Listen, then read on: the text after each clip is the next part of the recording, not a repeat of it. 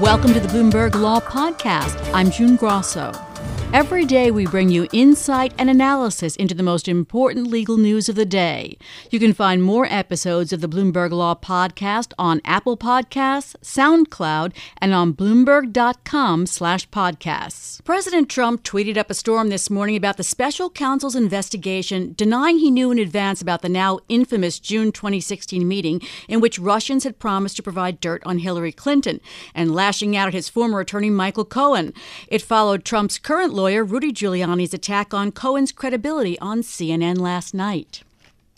There's no way you're going to bring down the President of the United States on the testimony, uncorroborated, of a proven liar. Joining me is former federal prosecutor Elie Honig. He's special counsel at Lowenstein Sandler and executive director of the Rutgers Institute on Secure Communities. So, Elie, Giuliani was reacting to CNN's reporting that Cohen is willing to testify that Trump knew in advance about the 2016 meeting in Trump Tower. Let's start with Giuliani's assertions. What do you think about the credibility of Cohen versus the credibility of Trump?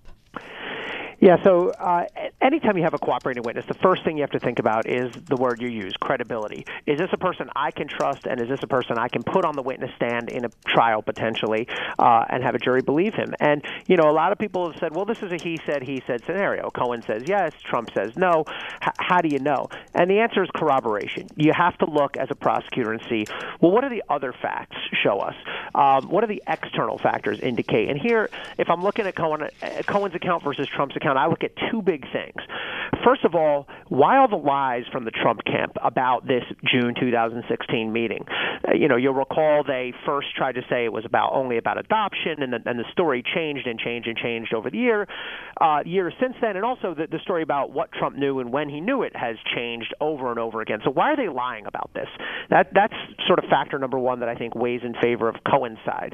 Uh, the other factor is remember those those phone records that showed that Don Trump, Don Jr.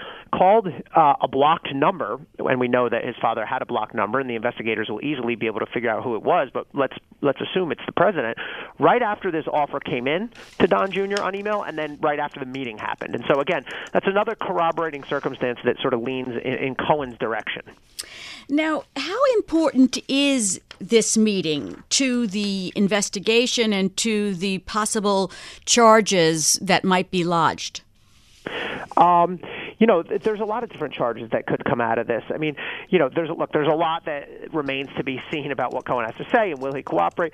But you know, the, the Trump Tower meeting, for example, could give rise to liability for for what what people call collusion, but it really means conspiracy. You know, if there was some coordination or attempt to coordinate with these Russian hackers uh, uh, to get dirt on Hillary Clinton, as it was called, that would absolutely be a crime. You know, there's other avenues that Cohen has also talked about, um, I- including the payment or, or, the repeated efforts to pay off uh, women who Trump had uh, allegedly had affairs with in the past in order to silence them to protect him for the election. That could be an election uh, campaign finance violation.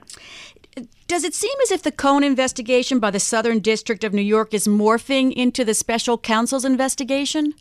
Yeah, there's clearly there's been overlap, and, and there will continue to be overlap. You know, the, these things are not sort of so neatly siloed, and I think that anything that Cohen has, if he does come in to cooperate, um, that that spills over to the Mueller piece, the Russia piece, they, I would absolutely expect the Southern District to share with the special counsel, and, and they can sort of work out between themselves who charges what. But they're not operating in silos. I don't believe they should be.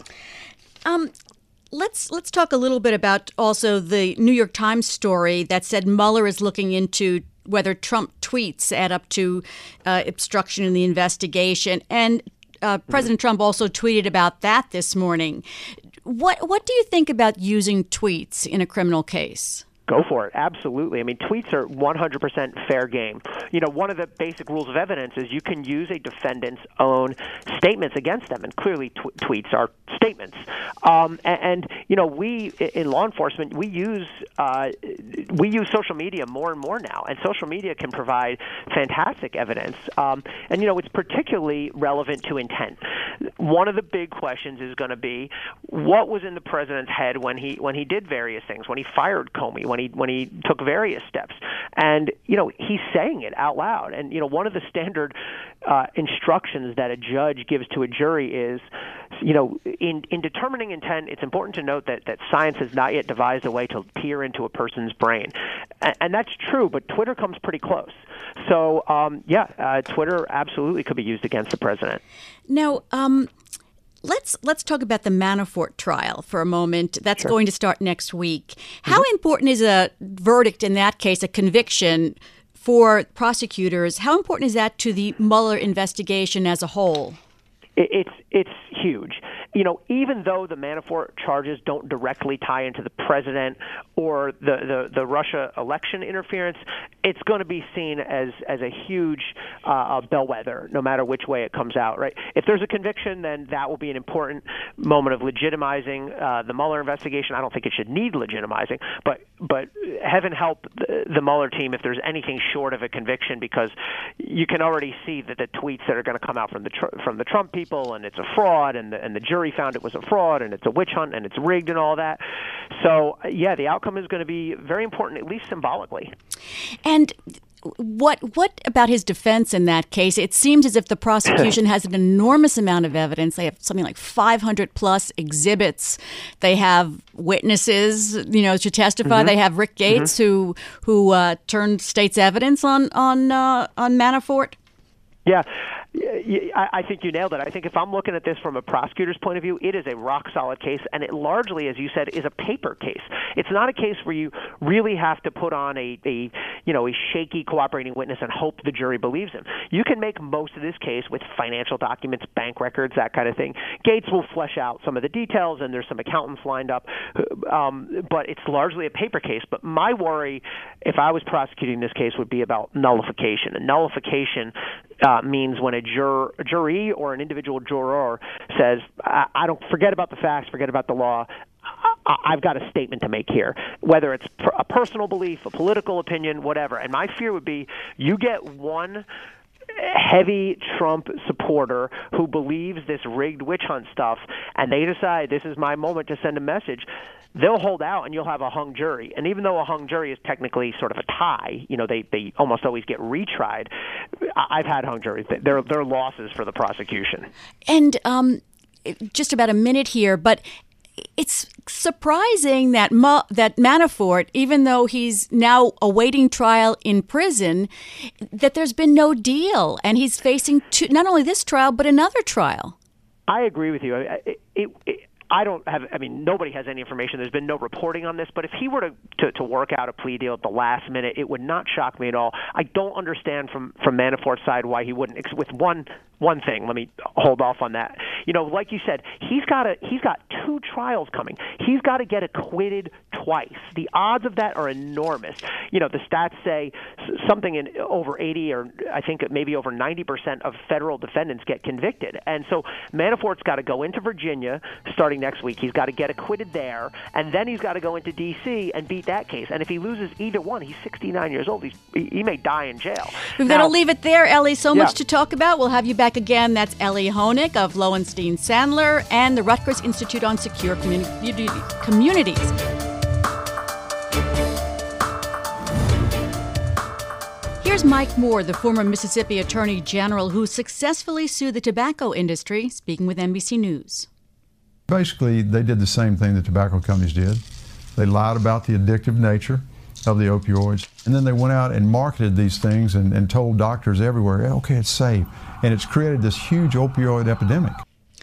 And there are a number, a great number of opioid lawsuits, and Bloomberg Analysis has done the first real glimpse into the money at play in what may be one of the biggest legal challenges in U.S. history. And joining me are two of the reporters Andrew Harris, Bloomberg News legal reporter, and Jared Hopkins, Bloomberg News pharma reporter. So, Jared, let's start with who's suing and how many lawsuits are there? So, there are hundreds of lawsuits and uh, uh, brought primarily by cities and counties across the country um, that have generally been consolidated uh, in Ohio before a federal judge, and they are suing a handful of the opioid makers, including Purdue Pharma, Johnson and Johnson, and some others, as well as the wholesalers uh, such as McKesson and AmerisourceBergen, um, for their alleged roles uh, in the opioid epidemic.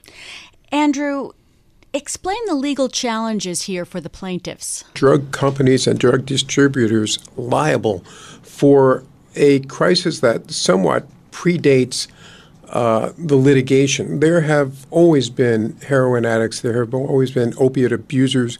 I mean, going back to the 19th century at least. Um, so the question here is to what degree can you prove that this current surge, this you know undeniable crisis, pretty much everybody agrees there's a crisis, can be laid at the steps of the manufacturers who allegedly under, underplayed those addictive propensities of the drugs and the distributors who the plaintiffs' lawyers say failed to flag suspicious orders and were dumping millions of pills into tiny burgs where the number per capita consumption was just off the charts and should have been a red flag. So, Andrew mentioned a little bit there what might be the, the challenges, but w- explain a little bit more, Jared, what the defenses are going to be. Well, the uh, one of them is that the uh, the FDA approved these drugs, uh, so there's a safety aspect of that, and uh, they also point out that the government uh, might not have done its entire job either in monitoring this sort of situation, and uh, they also feel that they've that they've followed the letter of the law in a lot, in a lot of respects. Um, that they they're not admitting or conceding that they did that they did anything wrong here at this point. So. Andrew, you write that if the plaintiffs collect anything close to the maximum $50 billion that a global settlement may yield, a handful of attorneys could pocket at least one quarter of that. That seems amazing. Explain why. There is a lot of money. Jared and I, over uh, several months, collected up through FOIA requests about 100 retainer agreements between these suing municipalities and their outside counsel. And there's a range, anywhere from 20 to 40 percent uh, contingent fee of uh, the gross recovery.